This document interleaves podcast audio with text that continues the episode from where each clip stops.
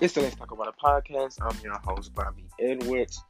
And I think this is the fifth, sixth, or fourth episode. Either way, today I'm here to talk about the NCAA Women's Tournament and the teams that I think will make it to the Final Four.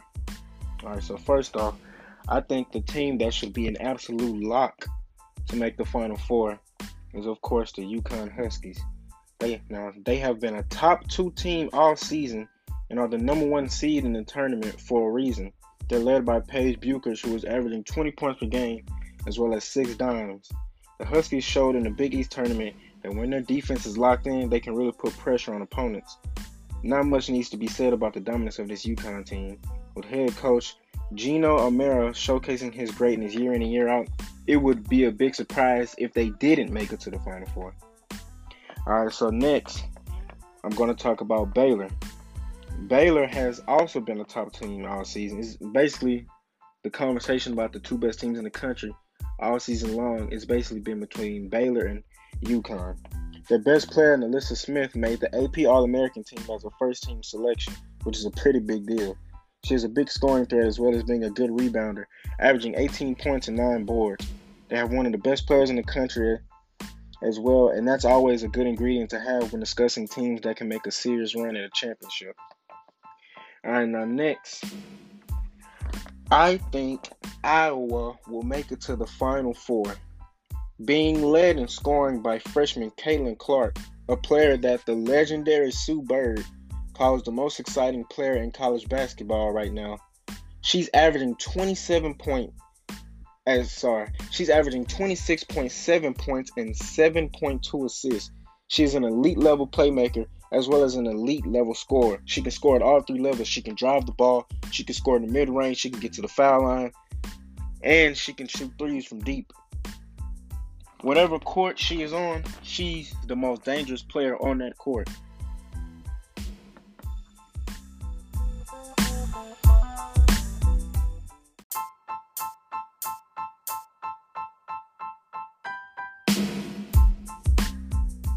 She makes this Iowa offense very dangerous. And when they're clicking, they're basically almost unbeatable.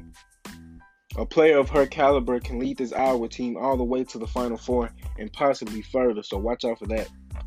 And the last team that I want to talk about that I think will make the Final Four is the third seed in the tournament, which is Tennessee.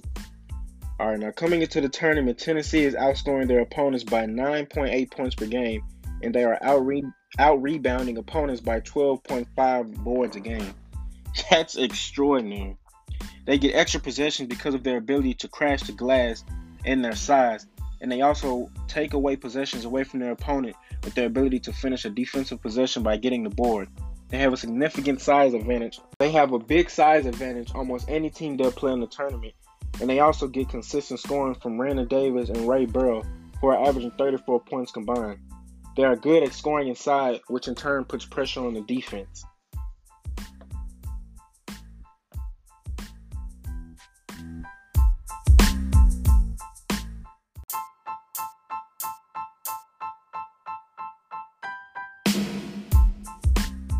If I had to put my money on it, someone came to me and said, You have to put everything you own up for this team to make the Final Four out of the four teams that I named, I think the most likely team that'll get there is UConn.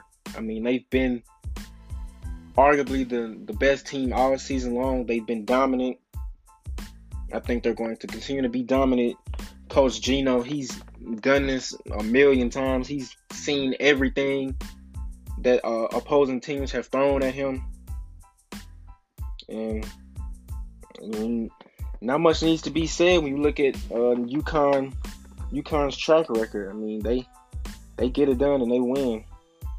So if I had to put everything on the line for one of these teams that I mentioned to make the Final Four, I think the best bet would be UConn.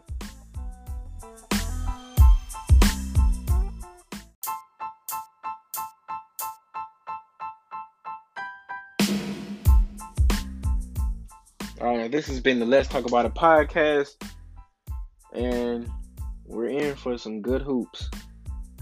We're in for a very, very good tournament. All right, y'all take care now.